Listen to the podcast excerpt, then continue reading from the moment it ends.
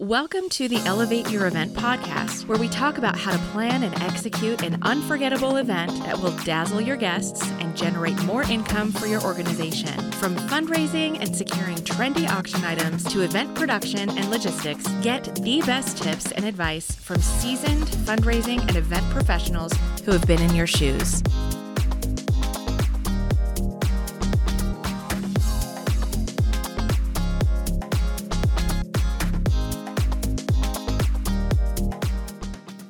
Welcome back to the Elevate Your Event podcast, where we talk about the various ways that you can make your next fundraising event even better than it probably already is.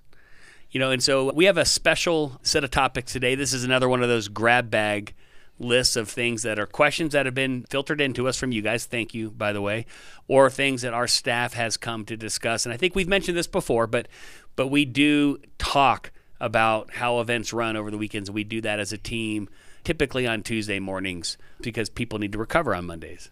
It's not event gossip, would you say? Would, not you event wouldn't gossip. say it's not event gossip. No. This is continuous improvement. That's what we Yeah. call it. Yeah. It's actually some really good feedback that we get. Just sharing feedback with each other, we get Yeah. some good feedback. Well, let's introduce ourselves first. Jeff Porter, CEO, founder of Handbid, and we've got I'm Kristen Wheeler. And I'm Inga Weiss. Yeah, we've got an all-star cast for you today that are going to answer all of these questions that have come in. And absent Diana Duplanche, who is probably not outdoors today, I tell you, I feel like I live. No offense to people that live in Portland, Oregon, but you probably are used to it raining every day. We live in Denver, and it rains every day now. And so Diana's a big outdoors girl. So I don't know what she's doing today, but she's not with us. And she's normally the one with the list. I don't even, not only did I not have a list to start, I didn't have the pink pen that goes with the list, but I do have my blue pen and I have the stuff that we were going to discuss. And I decided not to get nerdy and do it on my phone like I did last time. So, what I've got here is I've got my impromptu paper and a blue pen instead. And I decided not to be nerdy this time and do it on my phone. I'm going to do it on pen and paper. Here we Isn't that amazing? And, and and actually, Kristen did bring up a very poignant comment, which was, "I'm surprised you found paper in the handbid office because normally the only paper we have lying around are auctioneers' bid cards." That's right. Paper in the office. so anyway, okay. So the first one on here was a collection of things that our staff has observed over the last several weeks. We're calling this the do's and don'ts of the next auction.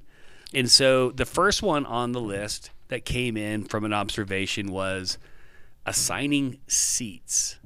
And this was a seated event. So I guess if you were doing just kind of a, a classic, maybe just throw some cabaret tables out and let people kind of float anywhere, it'd be one thing.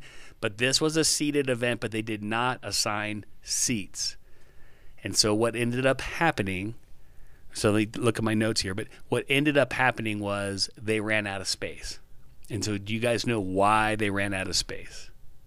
well, I know, but it's because we talked about it before we came in here. Okay, well spill the beans.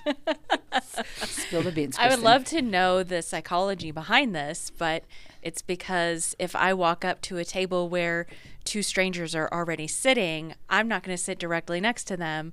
I'm going to leave a seat or two in between us. yes. So that leaves like two free seats in between people and then if typically you're attending as as a pair, as a couple, that poses a problem because usually you want to sit together and That's when right. you see single seats, people don't want to sit in single seats. They don't. And it Yeah. makes it really awkward. Nobody wants to ask another person to move over. Yeah. Right. So this will probably get edited out, but uh, this is also called the urinal theology. Have you have you heard about this? The I've theory never behind that? used a urinal, so Yes, I, that's why I was going to ask if you had heard about this, but but it is true, and they, they they did observe this where men will you walk into a bathroom if there are five urinals and someone's using one, no one will go to the one next to it, ever. They will always go one s one space away. Okay, so if there are three people using a five station urinal, there are always the two, you know, slot mm-hmm. two and slot four are always mm-hmm. open and it's fast. They they did this study for a long time, and they would add a sixth urinal and they would add a Yep. seventh urinal just to see kind of what it was like. People do not. It's really strange and uncomfortable. If mm-hmm. if there's one person in there, I would look at you funny if you came and stood next to me, right?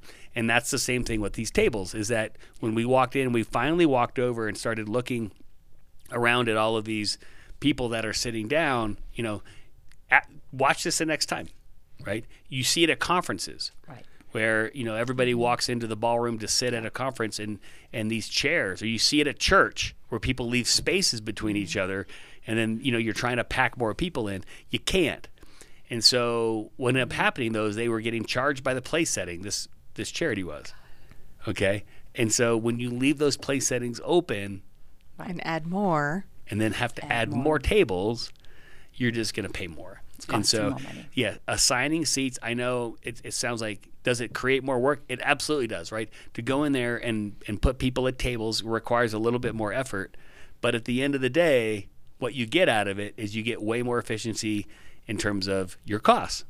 Assigning seats was always one of my favorite parts of doing galas. like, call me weird and type A, but that was always like, ooh, we finally have our guest list. It's a couple of days before the event. It's time to do seat assignments, and I I really enjoy that. Not only can you keep track of the people in your room and and know who's donating mm-hmm. and what's going on in the room and like we've talked about before educating your auctioneer on where certain people will be sitting but it also i think help creates helps to create a vibe in the room and helping to create that atmosphere of what you want at your event so Right. Uh, why wouldn't you want to assign seats to create that people love order people love knowing exactly where they're supposed to be And it's just easier. yeah I actually think just I agree with you. I think it creates a better guest experience because then I don't have the stress of having to find a spot to sit. right right? I agree with you. And I think it is, but I, I, I see why people think that this is a better idea. It really isn't, right? And it and it backfired in this particular case because they were how they were charged Right. by this particular hotel. But but outside of that, I think it also is stressful, right? Now mm.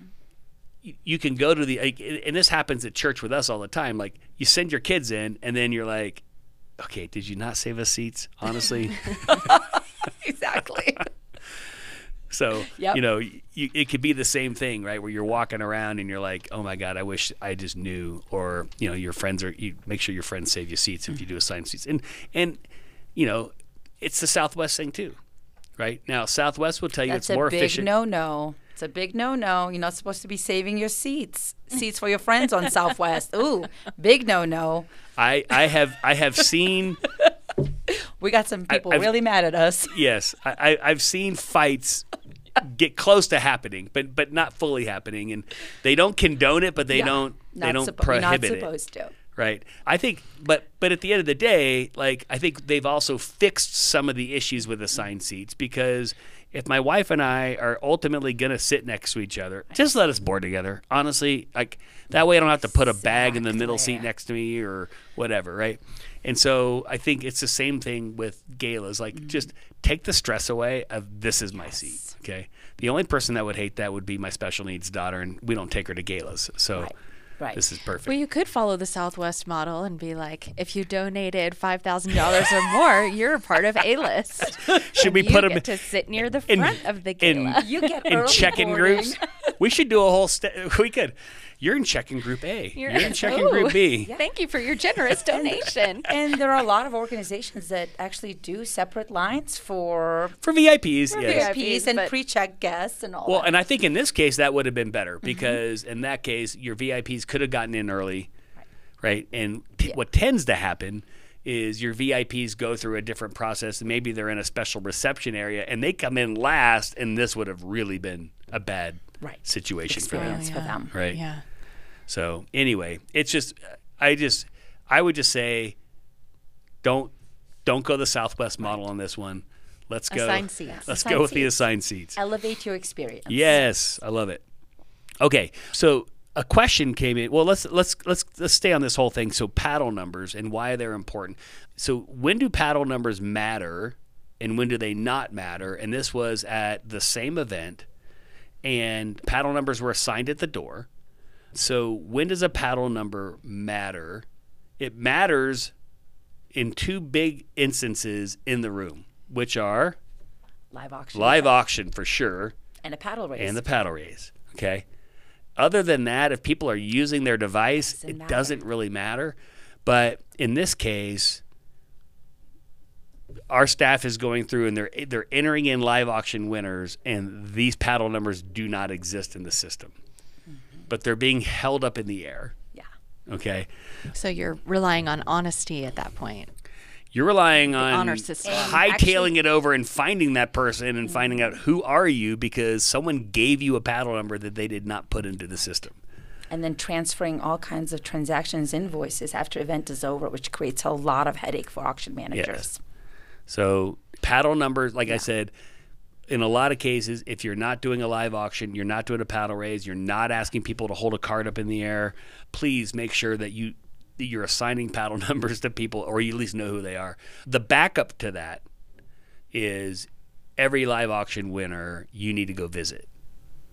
Mm-hmm. And just like, let me confirm your information. I have you down. Your Kristen Wheeler. Is that correct? Right. Mm-hmm. Otherwise, who knows? Maybe you accidentally picked up Inga's paddle mm-hmm. number and held it up in the air, not knowing because you sat next to each other, and because your seats weren't assigned, you didn't know each other either.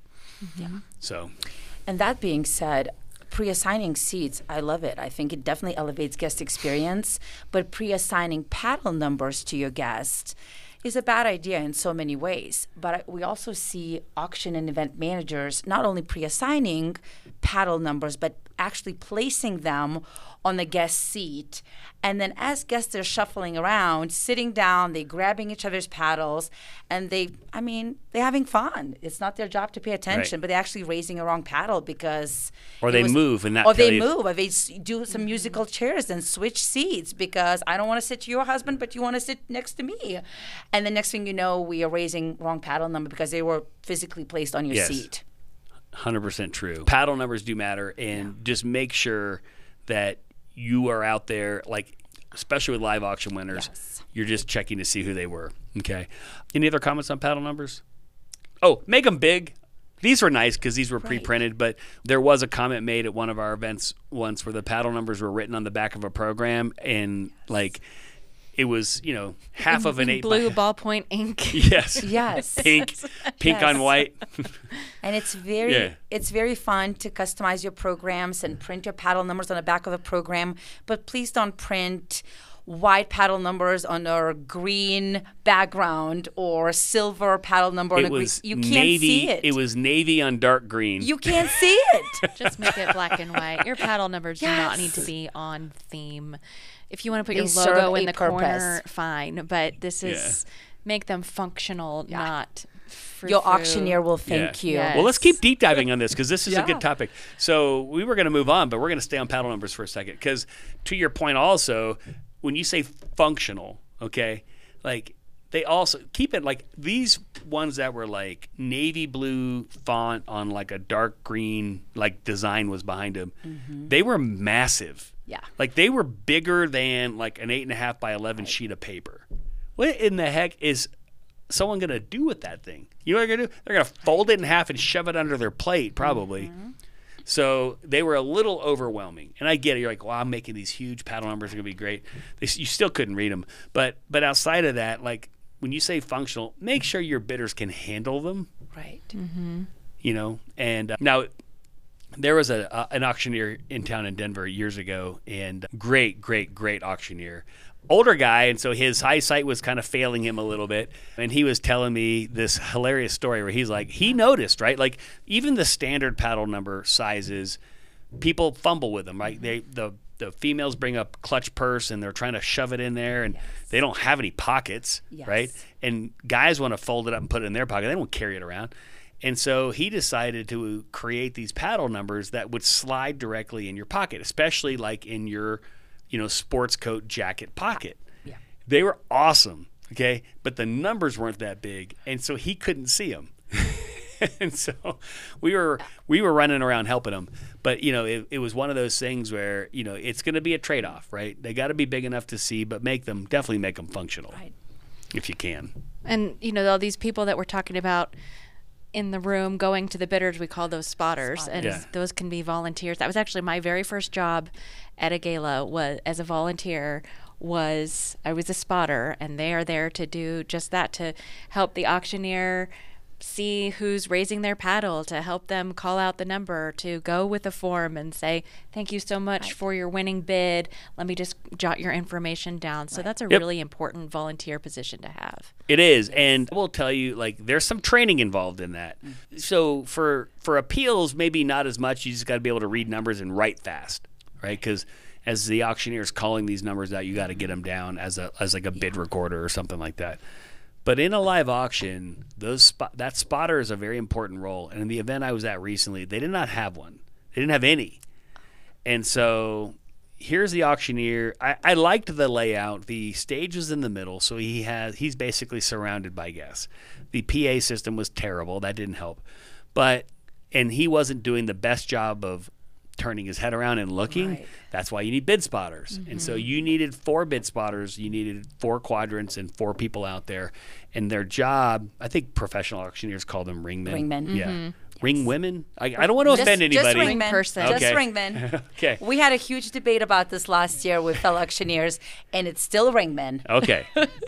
So They have like special sounds and everything. That They they, make. do, and Yep. special signals, how to call numbers out of your hands. Yes. Yeah. yes. Yes. So, but even at its simplest form, like even if you gave them a glow stick, I've seen the mm-hmm. batons, I've seen whistles. Mm-hmm. Like we did one event, and there's 2,000 people in the room. Like you need a whistle. Like you got to get the auctioneer's attention that you have a new bid.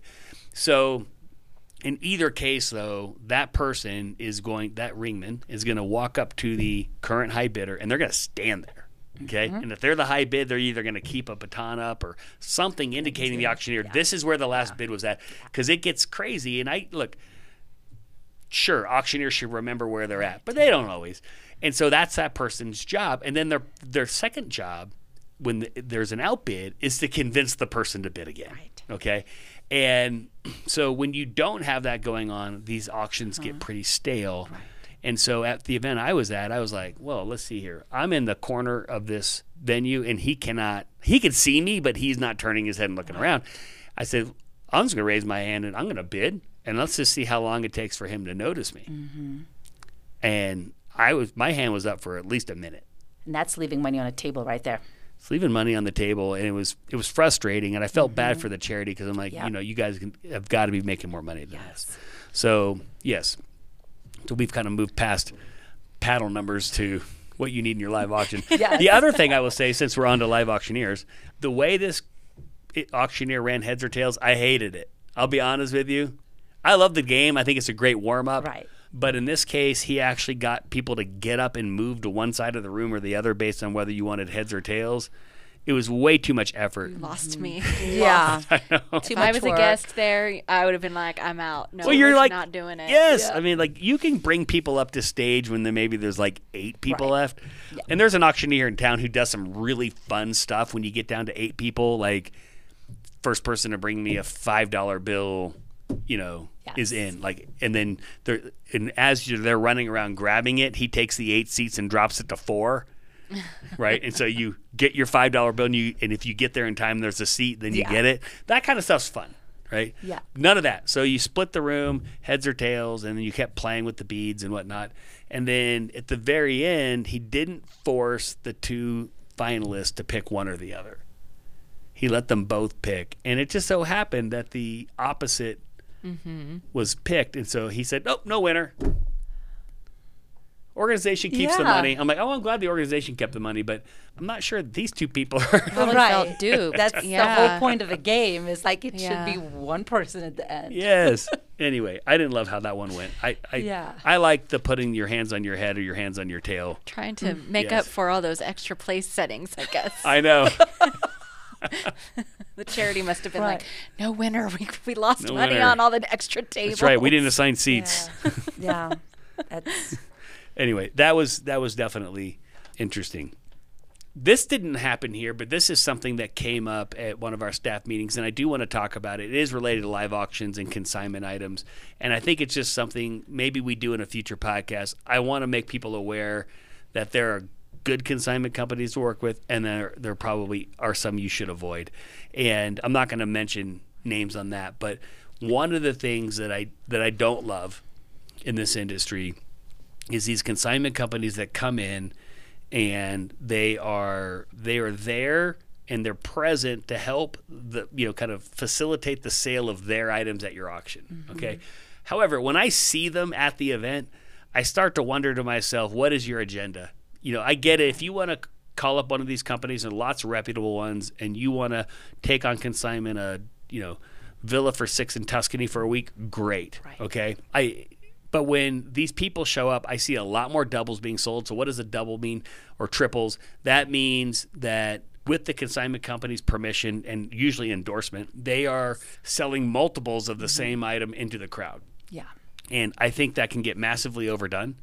And where I think people start to realize, I just need to stop bidding because they're going to sell this 5 times mm-hmm. anyway. Mm-hmm. Uh, but at the same time, it does get a little tiring, right, to mm-hmm. watch it. But they might, you might have someone at 5,000, then they're going 5,500, and they get to 5,500. The person who was at five won't go to six, so they'll convince both of them to buy it at 5,500. Okay. And everybody's like, oh, it's awesome. It's $11,000 to the charity. How amazing. It really isn't $11,000 to charity because that package probably costs 4000 bucks. So it's $8,000 to the consignment company. That consignment company is absolutely thrilled. And, you know, the charity should be somewhat happy because they're going to pull 3000 from it. But when it gets overdone, that's where it I don't like it. But the other thing that I've noticed with some of them, which you have to be absolutely careful of, is watching that consigner go around the crowd and find all the underbidders and try to cut a side deal with them. And one thing I will tell you is never, ever, ever, ever, ever give your consignment company the list of underbidders on an item because there's no reason they need that. Right. Okay. And because the only reason I would think that they need that is so they can call them all and sell them that package. So they, if mm-hmm. the package cost is four grand, they'll sell from 4,000 up. That's right. Okay. And I just think that's lousy, honestly. I, I don't love it. Um, but just one thing, you know, you can ask for sure. But if any, anybody ever asks you for the names and email addresses and phone numbers of underbidders, say no. It's your data. It's not theirs. Any thoughts on that? I couldn't agree more. Yeah, when you sell 11 of those strips at the event, and then they have plenty more to sell, Yes. the consignment company is doing really well. They they making money, and there's a pretty high minimums that organization has to pay as a consignment cost on those trips or items. So yeah, it's it Mm-hmm. and there's a, and there's a place for them, right? I Right. mean, uh, we're not here saying don't put Yeah. consignment items in. There's a Yeah. definitely a place for them. Just be a little bit careful on who you work with. Let's we'll do a future podcast on that. I think we should. We've Yeah. got somebody coming really soon. All right, Do I love it. Yes. Yes, Discussion on that. Yeah. yes. And when we bring on a consignment consignor, it will be a reputable one. Trust us on that one. Okay, one last thing before we get into the last topic. And so, can I sell tickets through a different system and still use Handbid? The answer is yes. Okay, you can do that. And I know this is a Handbid specific question, but it really isn't. Okay, there's lots of mobile bidding platforms out there that will allow you to import your guests into a guest list. What you have to be careful with when you're selling through a different ticketing system is there's a couple of drawbacks. Well, one is now that user's going to have to enter their credit card in again. Okay. Two, it's nearly impossible for that user to manage their own guest list. And Handbid does allow your ticket purchasers or sponsors to edit and manage their own Right. guest list, names and emails and whatnot. And I think that's also a problem. And three, it just creates extra s- steps for you. So you're going to have to figure out how to get this data out of a ticketing system and into Handbid. Right. So I'm sure you guys in the service team get this question a lot. And a lot. And it's once we explained why most of the event managers understand because it makes sense. When you sell tickets through handbid it automatically populates guest lists in in handbid for you. Otherwise you have to upload your guest list ex- from external platform wherever you sold tickets. And like you said the guests then have to you know enter credit card again. So it just creates so much work and it and we have great features in handbid when you just buy a ticket in handbid buy a sponsorship in handbid and you still have an option to an option to pay later for your sponsorship if event planner manager allows you to do so and all your information will be populated in there So so it leaves room when you use multiple platforms for anything. That Yeah. leaves room for human error and Right. drops to happen and and something to happen Right. in the process of migrating your data to whatever you're using on the night of the event. So, I mean, if- when you're looking into solutions, I would look into something that serves Right. all of your event needs instead of having to piecemeal it all I agree. together. Right. And here's the other thing, right? So when do you cut those sales off? Right. I mean, at some point, if you're manually doing this and mm-hmm. say it's three o'clock on Saturday and now your gala's Saturday night and check-ins at six, like, are you really still selling tickets in this? Like, th- I mean, at some point, you're going to want to sell tickets at the door, mm-hmm. and so it do- it definitely becomes a little bit of a mess. Well, yeah, I've had every single event that I have done at a hotel. There have been random people walk up and say, "Oh, you're supporting a charity. Well, can we can we come? Can we join? Can we buy a couple of tickets?" I have always sold tickets at the door. Okay, the last one on here, and this was actually another one that comes up quite a bit, and this I think the sales team deals with this one, is okay, so there's software out there that's free. So why would I use a package like Handbid or a One Cause or GiveSmart or any of the other ones out there that cost considerably more money? Okay. And so free software, and of course, our initial response to this is that it's there's nothing is free. There's no such thing. okay. no such thing. The only thing that's free is the advice on this podcast. Okay. Go. And you are welcome. And even then, we have an ad. That's right. yes, you do not have to buy Handbid software to listen to this podcast. Free. I have a so there's there's like a uh, ethical, I say more philosophical issue I have with the concept of free software because most of those software packages out there that are quote unquote free are actually making money through a mechanism they call tipping. And this may sound really attractive to you. Hey, I don't have to pay for the software because all of my guests, donors, bidders, whatever you want to call them, they're going to pay for it. And so the way that normally works, and we're not talking about covering credit card fees because you can have, and most states will allow this, not every state, by the way, but most states will allow you to have a surcharge to cover credit cards. Okay.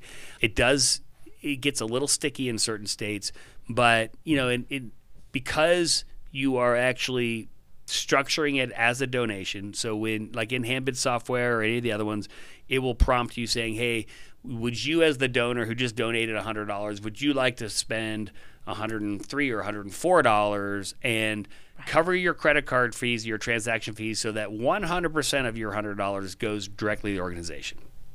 And so you can say yes or no to that. But in that instance, that money is actually going to you, the charity. Mm-hmm. It's not going to the mobile bidding company. Okay. Tipping is different. GoFundMe does this, amongst others. And so what they do is they will apply some form of a quote unquote percentage surcharge on the bill, and then the user has to opt out of that.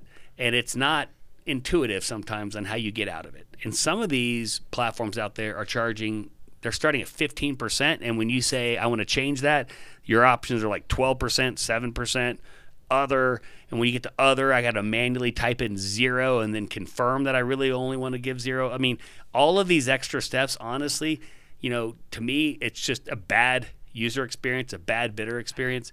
And you have to ask yourself how much and A, so where's the money going? It's not going to you. You probably as a charity have no idea how much money Right. these companies are collecting from your guests that you brought them. Okay. So that's the first thing is is you have no idea what they're actually collecting. And then at the same time, you have to wonder, you know, how much are they like in terms of like Right. how much are they frustrating your bidders? Like Yeah. you have someone that's going online and says, I want to donate a thousand dollars to this charity, and the first thing they see is a hundred and fifty dollar surcharge on top of that. That's not going to your organization. not going to not you. tax deductible for them. No. Yes. And so you want to charge a surcharge to cover your costs? Fine. Okay. What I have to wonder when I look through that is how much money are they making on average? Okay. Well, one of the proxies you could figure out is some of them, if you turn off tipping, will charge you and use that as the proxy. Okay. Right. So, you know, say, let's just keep easy math because I just don't do well with like numbers in my head, especially in the afternoon. Let's just say 5%. Okay, so if they say, hey, you know what, we're going to charge top line, which means we're going to charge on everything that goes through here 5% Yeah. to you if you don't allow us to tip, that means that they're expecting to at least make that from your donors. Okay. In most cases, they're probably making more than that. All right. So you raise $100,000 at your event, that company is getting $5,000. Not credit card fees, $5,000. Okay. I, I think that's lousy. And that's not free. Okay. And so, and I don't think everybody always realizes that. We had a client, she's been a client for a long time. I mean, when I say a long time, like 10 years. She's like, I'm getting a lot of pressure from my board. I love you guys, but we, we're looking at this other software package because it's free. I'm like, oh, yeah, it's not free.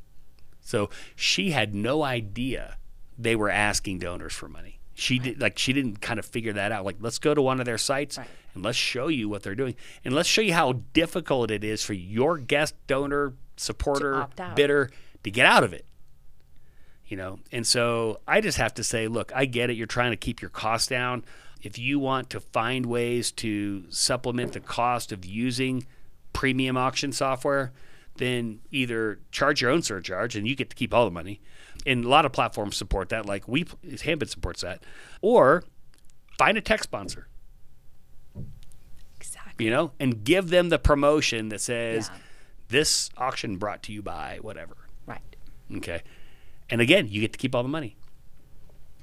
No such thing as a free lunch. No. I know. And it's so someone somewhere something. I know. And this is kind of Absolutely. like quasi the Southwest episode because we've been talking about them before. So we're going to talk about them again because everybody's like, bags fly free. Bags do not fly free. Okay. And I'll tell you why. Okay. Go to the airport and tell them you want your bag to go to Portland. Well, how is that going to work? Well, they're going to say you have to buy a ticket and your bag has to go with you. No, bags are free. It's just like the breadsticks at the Olive Garden. That's right. You can't just show up and order water and say, I'd like all the breadsticks I can eat. That's right. exactly right. They are good. Yeah. so bags do not fly free. Ba- bags are included with the price of your ticket. Okay. Yes. And so the free software is not free, and it, and I will tell you, in a lot of cases, those platforms are not geared well to you running an in-person event. They're not going to help you with ticketing. They're, a lot of them don't do check-in registration, that kind of stuff. You email tech support. They're they're not seasoned, experienced, you know, auction event people. They're not right. And so those are the other trade-offs you have. And so uh, we want we, we're going to do something. We're going to dive into this one deeper because the way this industry prices itself, it, it requires a little bit of knowledge and research about how it mm-hmm. works. Okay. And so it's important for us to spend more time than just a few minutes talking about this. But we did want to quickly address free software is not free. And we'll come back and do another episode on why some packages are $2,000, $3,000, whatever, and some are 200 bucks. And there is a reason why. And there's a big difference between that. And it's important that you understand that. And if those things are important to you, um, then you'll understand why some software costs more. And if they're not important to you, then you'll understand why, you know, maybe maybe the $200 software package will work for you. And there's a lack of transparency. Yes. There's a lot of that, right? But just keep in mind that these companies that say they're free to you, uh, they're making considerable amount of money off of your guests. That and that's kind of a, I don't know, Probably more than you would pay for premium software. what a racket. Like, It's a racket. hey, can can you give me a list of people that I can sell to? Yes. yeah, it's a tough one. All right, well, let's wrap this one up. This has been a great little grab bag episode. I don't know Thank what we're gonna. bringing your list. I know my list, and I don't know what we're gonna title this one. It might be "Why Bags Don't Fly Free." We'll figure it out. the donor boarding model. That's right. I like your lunch is not free. no such thing as a free lunch. Yeah. That's a good one. Alrighty. Well, again, if you guys enjoy this podcast, please share it with somebody else. Leave us a five star review. Yes, If you're not going to leave us a five star review, just don't don't review us, or send us in some feedback and tell us specifically what you'd like for us to do better, or any other questions that you might have about running your fundraising event. We'd love to chat with you. Until next time, happy fundraising.